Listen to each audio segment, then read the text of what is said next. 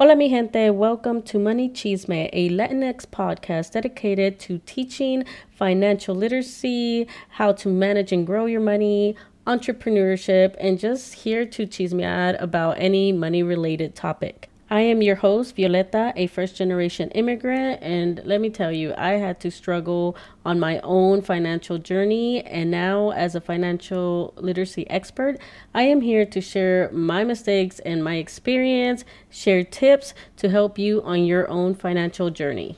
So, last week I talked about how important it is for you to be involved in the finances in your relationship. So make sure you check that episode out because it has a real life story about uh, the consequences of not knowing what is going on in the finances in your relationship. Now, this week, I want to talk about what that would look like to be involved in uh, the finances of your relationship. And I want to do that through talking about how you would set up financial goals with your partner um, because now you know we're coming at the end of the year so everybody's in the mindset of the new year new me setting up goals for themselves and doing you know like vision boards uh, for the goals that they want to accomplish next year. But how many are actually doing the same thing with their finances in their relationship and so I want to talk about how important it is to, you know, start creating financial goals and how you would go about in doing that. Now, I get it because finances in general can be like intimidating and can be overwhelming, and it's kind of like a sensitive subject, and even worse in a relationship.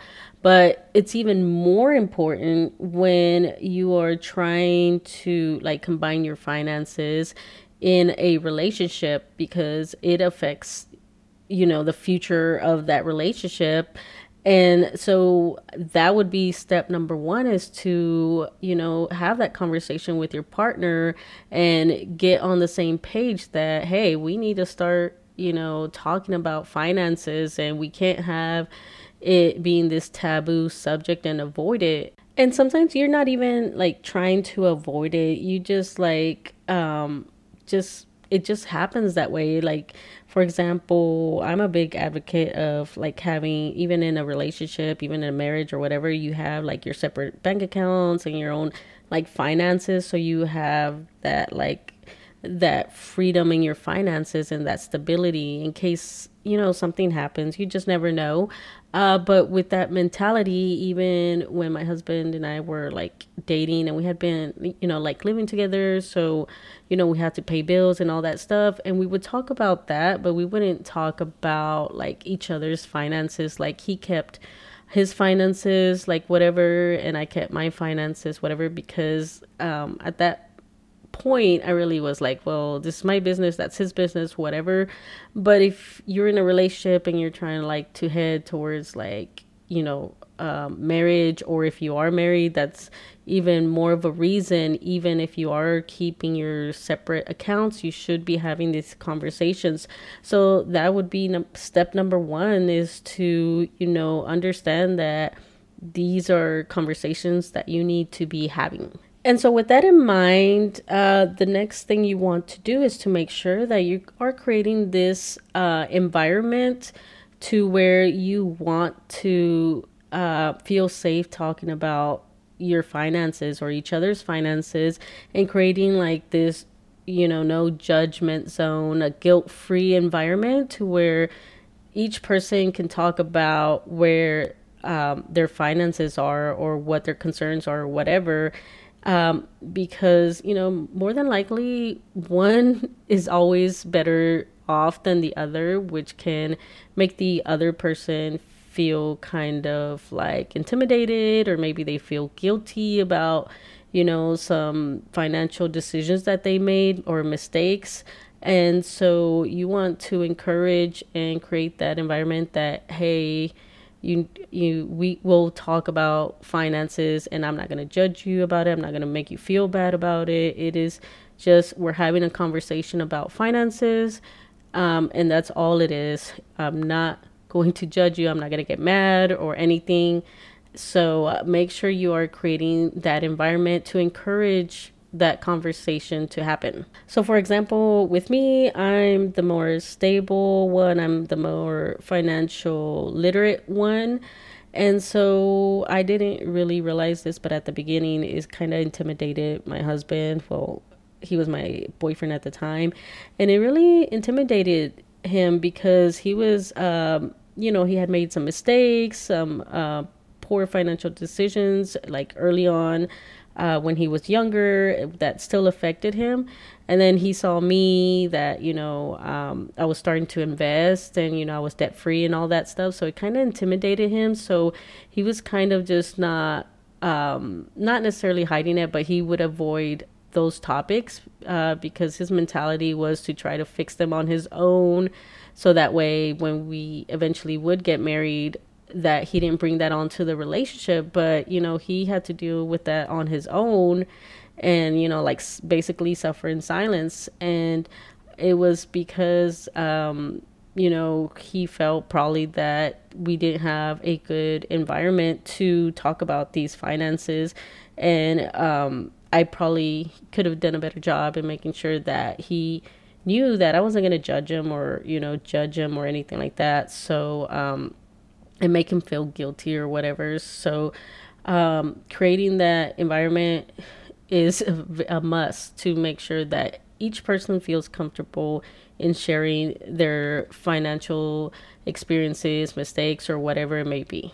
Now that both of you in your relationship feel more comfortable in talking about finances because you created a safe environment to have this conversation.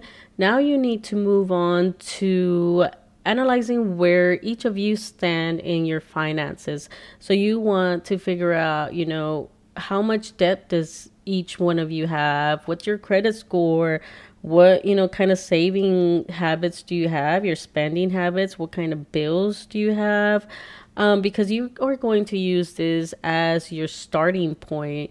And um, if you want to, you know, create goals and financial goals and create a plan uh, for the next year, like you need to figure out where you, both of you are at right now. So that way, that you figured out where your money is going, your spending habits, and all that, and where you stand right now in your finances, now you can use that and figure out what type of financial goals you want to set in your relationship. And the first way to set your goal is to figure out why you want to set a certain goal. So, what is your why? Like, do you want to um, save up a certain amount of money to maybe buy a house, or do you want to become debt free? Or maybe you want extra cash so y'all could start investing. And you will be using these whys to figure out the goals that you want to set and use that why to motivate you to accomplish these goals. And you want to have some short term goals, some mid term goals, and some long term goals. Now, the method that I use to make my own personal finance goals is using the SMART goals method. And it's basically an acronym that stands for uh, making sure that your goals are specific, that they're measurable, that they're attainable, that they're realistic, and that they are time specific. So basically, when you are creating your goals, you want to be specific about your goals, like have um, a lot of detail in your goal. Don't make it so vague. Your goal should be measurable and it should have a way for you to track it um, because otherwise, it's going to be hard to, um, you know, figure out if you are getting close to that goal or, or even if you accomplished your goal. Um, and you want to make sure it's even attainable and realistic to your situation. So, like, you know, saying, hey, I want to be a millionaire by next year, um, is that realistic to your situation? Is and is that attainable to where you are right now? Um, and you want to be time specific that um, correlates to your goals. So even though you say, hey, I want to be a millionaire by next year, yeah, it's time specific, but you know it doesn't follow the other two where it's not attainable and it's not realistic to your situation. So for example what would a smart goal look like? Well it would be something to the effect of let's say i want to save $1200 in my savings account uh, for an emergency fund. So I'm I'm kind of specific on what it's going to be used for. It's going to be for an emergency fund and in my savings account. And I want to uh, save those $1,200 in one year. So now I am time specific. I have a timeline of when I want to accomplish this goal and how is it going to you know be measurable and trackable well i'm going to you know, have um, $100 each month in my savings account so I can look each month in my savings account and see that I put $100 and I could track it that way and make sure that I am on tra- on track to save up those $1200.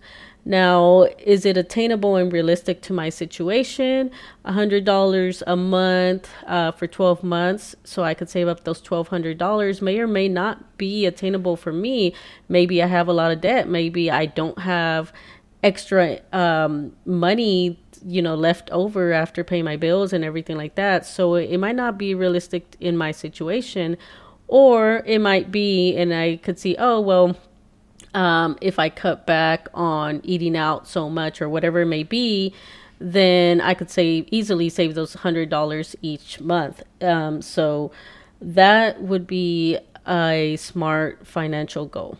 Now, the other thing to consider when you're making these financial goals as a couple is that some of these goals may have to be pushed back. So maybe let's say you say, Hey, I want to buy a house next year and you see it as maybe like a short term or a midterm goal.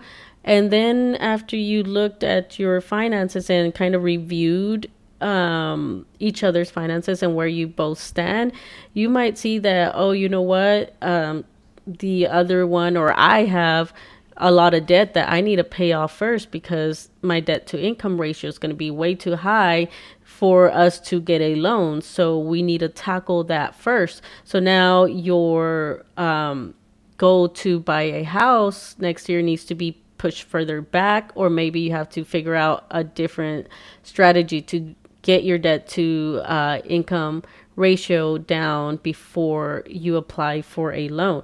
Uh, so those are things to consider. And uh, another thing is to make sure that both of you are on the same page for your financial goals. So maybe you want to buy the house in a year, and maybe your significant other might not be ready for a house or is intimidated or whatever it may be.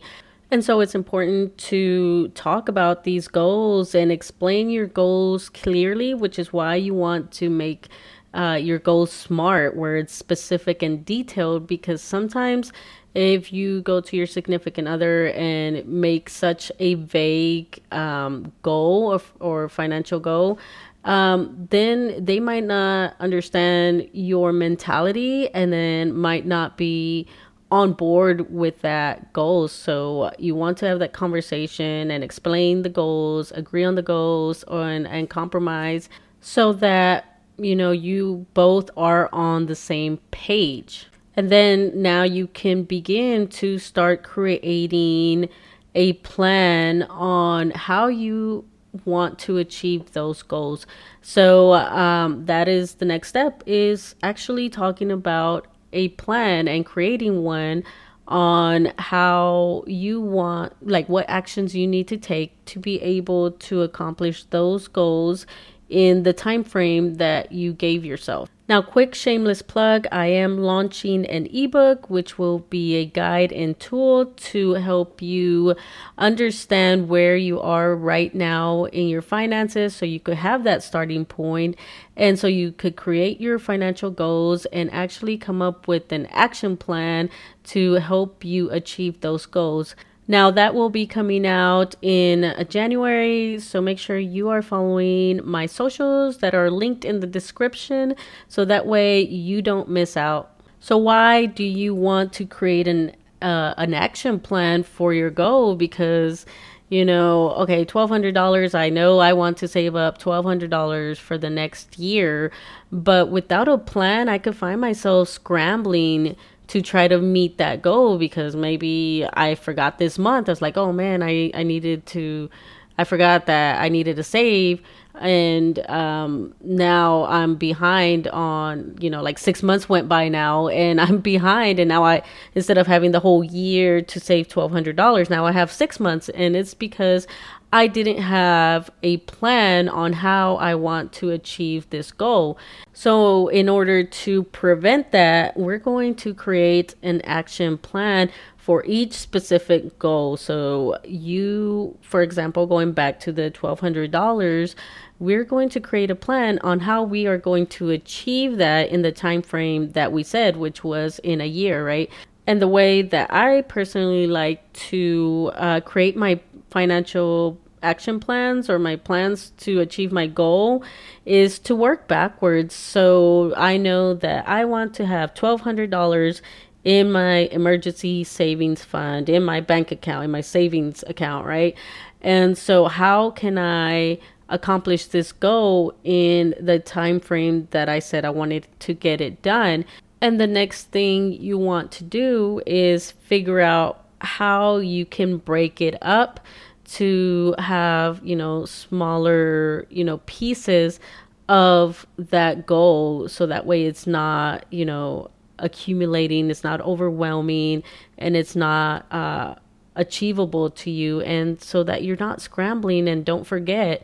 So those $1200 is you know okay well there's 12 months in a year so that means i could break it up into 12 months to where if i save $100 each month then that would end up with $1200 at the end of the year so then i would have reached my goal. So now you have this new mini goal from your larger goal that you set. So now your new smaller goal is hey, I need to save up $100 each month.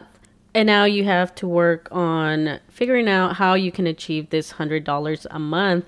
And you go through and see, okay, can I save up $100? Do I have $100 each month to spare? And so you go back uh, to the other step where you looked at where you are financially, your spending habits and stuff like that, and what all bills you owe or whatever, what debt you have. And you notice that, hey, I don't have a $100 to spare. I only have $50 to spare. And so now you're like, okay, so I'm $50 short. And that becomes another small goal on how can I uh, make up the $50 different. So now you have a, another smaller portion of the original action plan that you have to figure out where can I get this extra $50? And so you go back, check your finances, and you see that, hey, maybe I don't need to eat out every day or whatever. I can maybe save $50 extra each month if I uh, don't eat out as much. And so that way I could hit that $100 goal. And so now you have another small goal of, you know, not eating out as much, at least $50 worth of savings. So that way you could add it to the other $50 and save the $100 for that month.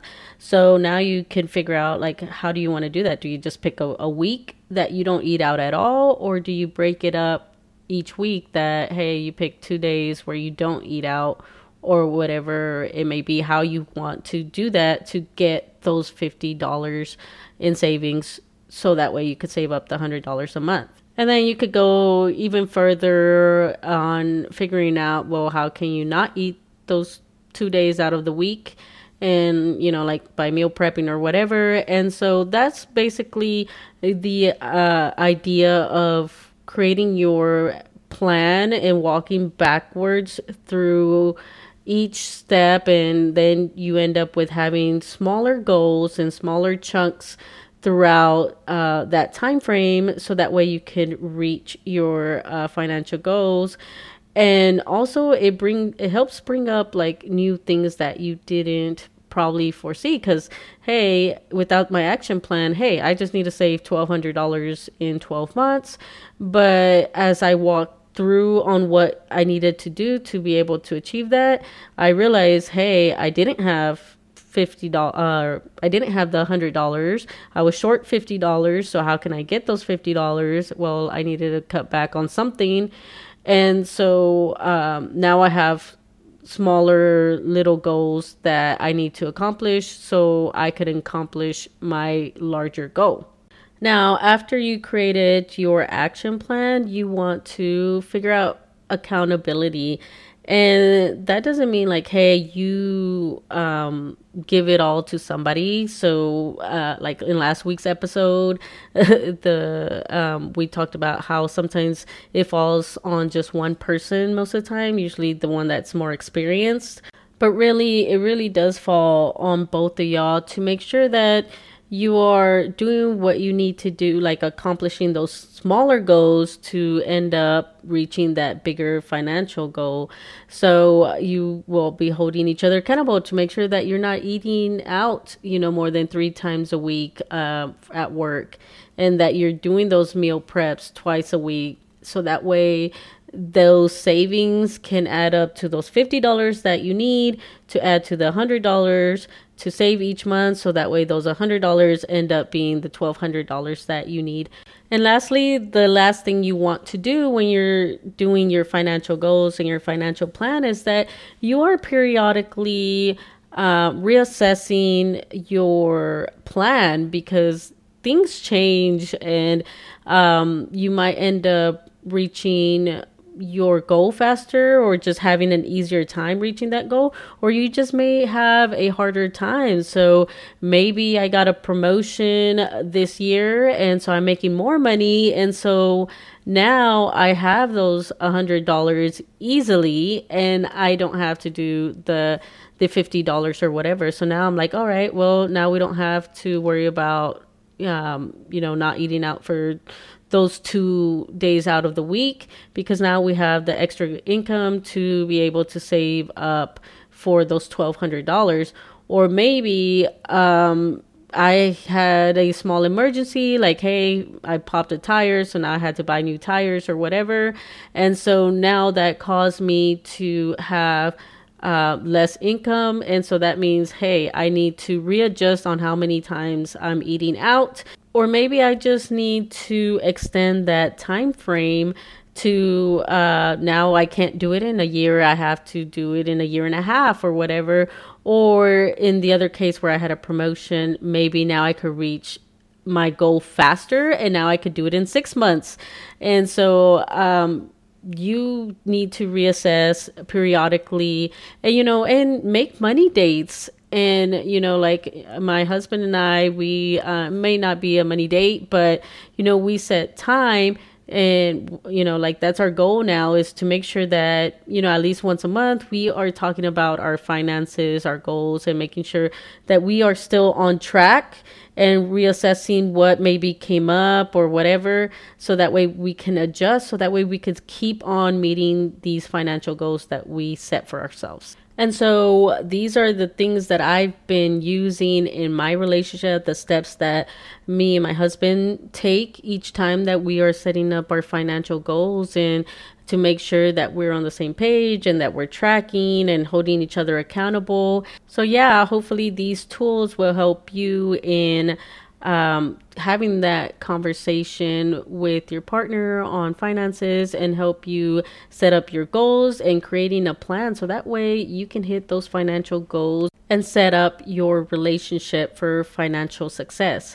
Now, I hope you enjoyed this episode. This one will be the last one for this year. So, I will be taking a break for the holidays because I will be going on vacation, but I will still be reachable. I'll still be active on social media. Um, I'm just not going to upload an episode until next year. So, hope you have a happy holidays and a happy new year. Bye. Thanks for listening. If you enjoyed the episode, please leave me a review and don't forget to share so others may find the podcast. If you'd like to be a guest or have any topics or questions you'd like to hear discussed, you can reach out to me at any of my social media or email me at moneychismeblog at gmail.com. Hasta la próxima. Bye.